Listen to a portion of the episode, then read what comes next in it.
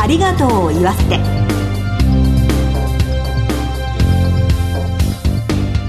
こんにちは。番組パーソナリティの栗林さみです。今回のコメンテーターは全日本総裁業協同組合連合会事務局長の南正樹さんです。どうぞよろしくお願いします。よろしくお願いいたします。南さんにはアルピニストの野口健さんにゲストとしてお越しいただきました。4月にもご出演いただきましたね。はい。野口さんから登山の厳しさやそのご経験を生かした被災地支援のお話を伺って考えさせることがとても多かったのととても感動したのを覚えております。この番組なんですが毎回各界で活躍されている方々にご登場いただきましていろいろなお話伺っているわけですけれどもその度に、はい新たな視点や人とのつながりに気づかされます。さて、今回のゲストですが、仮面ライダーゴーストのアラン様、ひよっこのヒデさんと聞けば、お分かりになる方も多いのではないでしょうか。若手俳優のあの方にお越しいただいています。早速、この後ご登場いただきます。どうぞお楽しみに。ハートライフ、ありがとうを言わせて。この番組は、安心と信頼のお葬式、全総連、全日本総裁業協同組合連合会の提供でお送りします。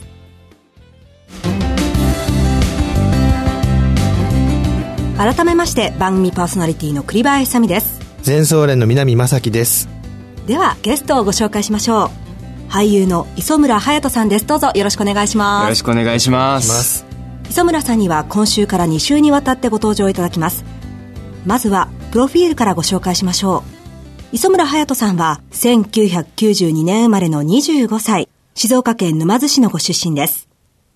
2015年、仮面ライダーゴーストで注目されて、今年の4月から9月まで放送されました。NHK 連続テレビ小説、ひよっこでは、洋食店の見習いコック、前田秀俊役を講演されました。鮮やかな包丁さばきや、主演の有村架純さん演じる峰子との恋の行方が話題となりました。端正なルックスと親しみやすい笑顔で人気急上昇中です。現在公開中の映画覆面系ノイズではドラマー役として迫力のライブシーンにも挑戦されていらっしゃいます。1回目の今日は夢への階段を支えた絆について伺ってまいります。どうぞよろしくお願いします。よろしくお願いします。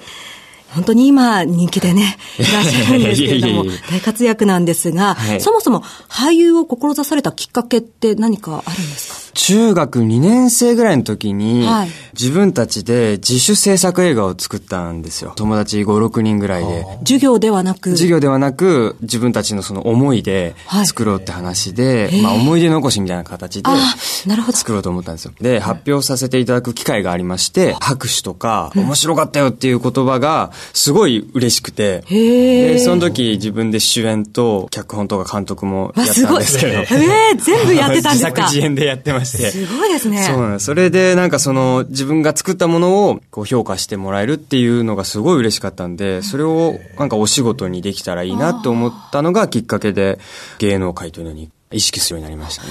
監督も脚本もされてたということが、うんはい、それも含めて、何か映画をやりたいとか、はい、そういうことだったんですか？そうですね。あの、俳優というところもそうなんですけれども、えー、作り手の方の仕事もやってみたいっていうふうに思いましたね、その時。で、実際に上京されるわけですよね。そうですね。どうでした？周りは、例えば家族とか。やっぱり、両親は反対してましたね。母親は特にすごい不安だったので、その芸能界というものが、やっぱりどうしても怖いというイメージが昔からのなんかあったみたいでして、だからやっぱ普通のサラリーマンとか安定した職業についてほしいっていうので、ずっと、まああんま話さなかったりとか、そういう時期は長かったですね。そんなことあったんですか？ありましたね。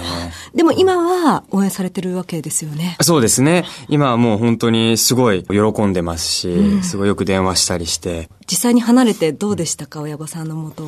上京したての頃は、うん、たまに両親が車で地元から静岡から東京まで来てたんですよ、はい、遊びに。で、大体帰るのが夜ぐらいだったんですけど、静岡に帰るとき見送るんですけど、うん、見送って車が消えたなっていう時に涙がいつも出てたんですよ。すごいなんか寂しかったんですよ。星空見上げてなんか、すごい寂しい気持ちになって泣いて、部屋に戻るみたいなのが結構最初の頃はありました、ね、あったんですね、うん、ありました、ありました。懐かしいですか、懐かしいですね。今はもうどうってことないんですけどね。じゃあねっていう感じでもう全然変わっちゃいましたけど。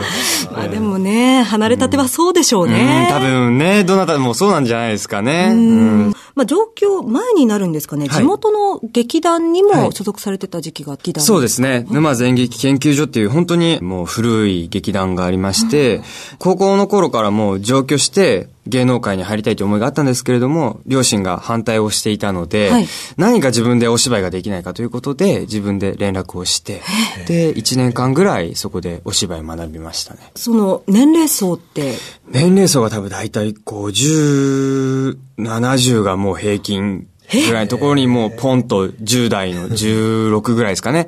自分がスッと入った感じでしたね。それくらいの年代の方は一人だけですかもしれもう一人だけでしたね、当時。で僕も最初不安だったんですよ。まあやっぱ、若い人もいるんじゃないかと思ったんですけども、ベテランの方しかいらっしゃらなかったので、大丈夫かなっていう不安はありました。どうでした？実際。やっぱり大人の中で、いろいろと教えていただいたので、なんかすごい、大人の人との対応の仕方というか、コミュニケーションですとか、やっぱ厳しさ、礼儀っていうのは、そこですごい教えていただきましたね。あの、本当に今目の前に磯村さんがいらっしゃるわけで、はい。とってもあの、まあ、テレビのまんまなわけですけれども、でも、意外と落ち着いてらっしゃるんだなって、すごい思ったんですが、やはりそのあたりなんですかね。落ち着かれてますよね。ねしっかりされてますよね。しっかりされてますいや、もういろんな経験させていただいて、やっとなんか落ち着けるようになってきて、もう最初の頃なんて緊張しっぱなしで上がりっぱなしで、ずっとテンパっていたんですけれども、はい。こういろんな方と出会うことによって、やっとなんか自分のその落ち着く場所っていうのが見えてきたと言いますか。でも今いろいろな方とお会いしたっていうお話ありましたけど、はい。い、ろいろあったと思うんですが、印象的なことって何かありますか？例えば東京で一人暮らしされてからでもいいですし、劇団の時でもいいですし。そうですね。劇団の頃は、はい。その、もともと皆さん俳優を目指してえーやってらっしゃった方が地元に戻って劇団を立ててた方なので、はい。何度も挫折して、あの、普通の仕事に行く人たちがいたっていう話をすごい聞いて、だから厳しい世界だから、甘い気持ちじゃ売れないぞってすごい言われてたんですよ。で、お前も別に売れるあれはないから、あの、しっかりとやっていきなさいっていうことをやっぱたくさん言われてきたので、それはそれで受け止めていたんですけれども、どこか自分の中では、そんな話、嘘だろっていうような反骨精神じゃないですけど、そういう思いはなんか当時ありましたね。まあ、頑張れって意味もあったのかあもしそうですね。れないですけどね。多分そうだと思います。厳しいこと言って、さらにこう、熱をこう、高めていくっていうじゃないですけど。まあ、そう思うと言っていただいたのはありがたいですね。いや、ありがたかったですね。あそこで甘えられてたら、うんもしかしたら、こういうふうにうまくいってなかったかもしれないですし、はいまあすごい天狗になってね、なんかずれていってたかもしれないですし。先ほどご家族のお話伺って、で、まあ、ちょっとね、お母様とは話さない時期もあって、はい。でもまあ、今はね、応援してくださっているっていうことなんですけれども、はい、もうしょっちゅう体には気をつけていつも見てるから、そのバラエティ番組ですとかドラマとか見てるから頑張れっていうのは言われるんですけれども、なんかよく言うのが、自分の息子だけど自分の息子じゃないっていうふうに言うんですね。テレビで見てる自分はなんか多分息子じゃないふうに感じるけども、実際やっぱり家に帰ったりして、家族と会うとやっぱ息子だなというふうに感じるから、なんかやっぱりその辺のあれが、まあ両親としてはなんか複雑というか、なんか慣れないっていうのはよく聞きますね。あの、ご家族というと、あの、ひよこの中でもね、はい、離れて暮らすご家族について語るシーンがありましたけども、そうですね。ご自身の経験も重ねて演じられてるんですかねヒデの場合は母親しかいなくて、まあ楽させてあげたいという思いで働いてはいたので、それはなんか自分も同じで両親にやっぱりこう、あの、お金のことも気にせず、裕福に、なんか山奥でひっそりと暮らしてほしいって思いがあるんで、なんかそういった思いでは一緒でしたね。そうなんですね。やっぱりそういうふうに演じられると、家族の大切さって改めて感じたりしましたか？しますね。あの、やっぱ家族が一番自分のことをやっぱよく知っているし、自分の一番の支えでもあるし、落ち着く場所でもあるなっていうのは感じますね。ああの、まあ、ご家族のお話伺いましたが、実際に今、静岡にもう帰られることってありますか、ちょこちょこ帰ってますね。あの、一日とか帰ったりして、あの、ご飯食べて、そのまま戻ってくるとかっていうのもありますし、ええ。兄が一緒に実家にいるんですけれども、えあの、よくこうドラマとか放送されてると、家族みんなで見てるんですよ、3人で。父親も含め。で、兄がその動画を撮って、母親の泣く姿を、で、それを送ってくるんですよ。それで2人で爆笑するみたいなのが多々あるんで、なんか帰らなくても繋がっていると言いますか。温 かいですね。温かいですね。うん、すごい仲いいですね。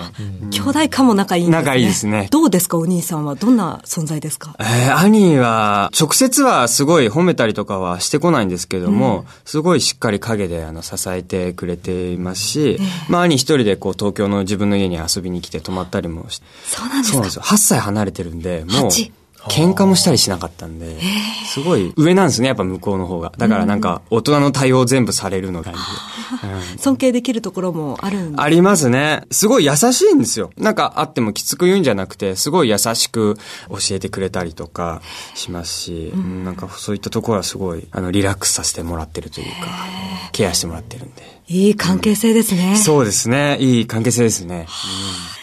えーお兄さんのお話も伺いましたが、まあ、ご家族、そして、ふるさとの静岡、い。どのような存在ですか、やっぱり、落ち着ける場所じゃないですか。唯一信頼できる場所というか、ええ。自分の素をさらけ出せるところ。まあ、家もそうですし、沼津出身なんですけど、沼津に帰れば、なんか素の自分になれるっていう、ピュアになって帰ってこれるみたいな ところですね。今お話しされている目がキラキラと 輝いてあ、ここ沼津ですかね。ピュアになっちゃったかもしれないですけど。え ーということで、お話伺ってまいりましたが、それでは、この続きはまた来週伺いたいと思います。ゲストは俳優の磯村隼人さんでした。ありがとうございました。ありがとうございました。全日本総裁業協同組合連合会全総連は命の尊厳ご遺族の悲しみ一人一人に寄り添ったサービスを何よりも大切に考えご遺族の心を形にする地域密着の葬儀者が集まる全国ネットワークです。全総連加盟店ではお葬式の専門家である葬儀事前相談員総裁ディレクターが皆様からのご相談をお受けしております。お葬式のご依頼は安心と信頼の全総連加盟店まで詳しくは全総連ホームページをご覧ください。すべては個人ご遺族のために全総連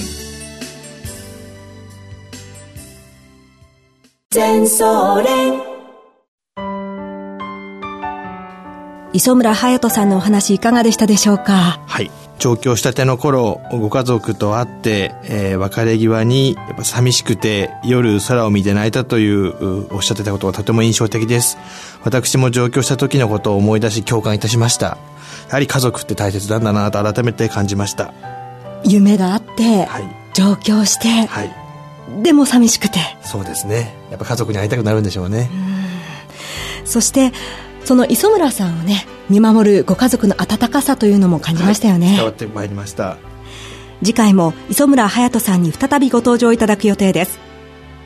今日のコメンテーターは、全日本総裁業協同組合連合会事務局長の南正樹さんでした。南さん、ありがとうございましたあ。りがとうございました。進行は番組パーソナリティの栗林さみでした。ハートライフ、ありがとうを言わせて。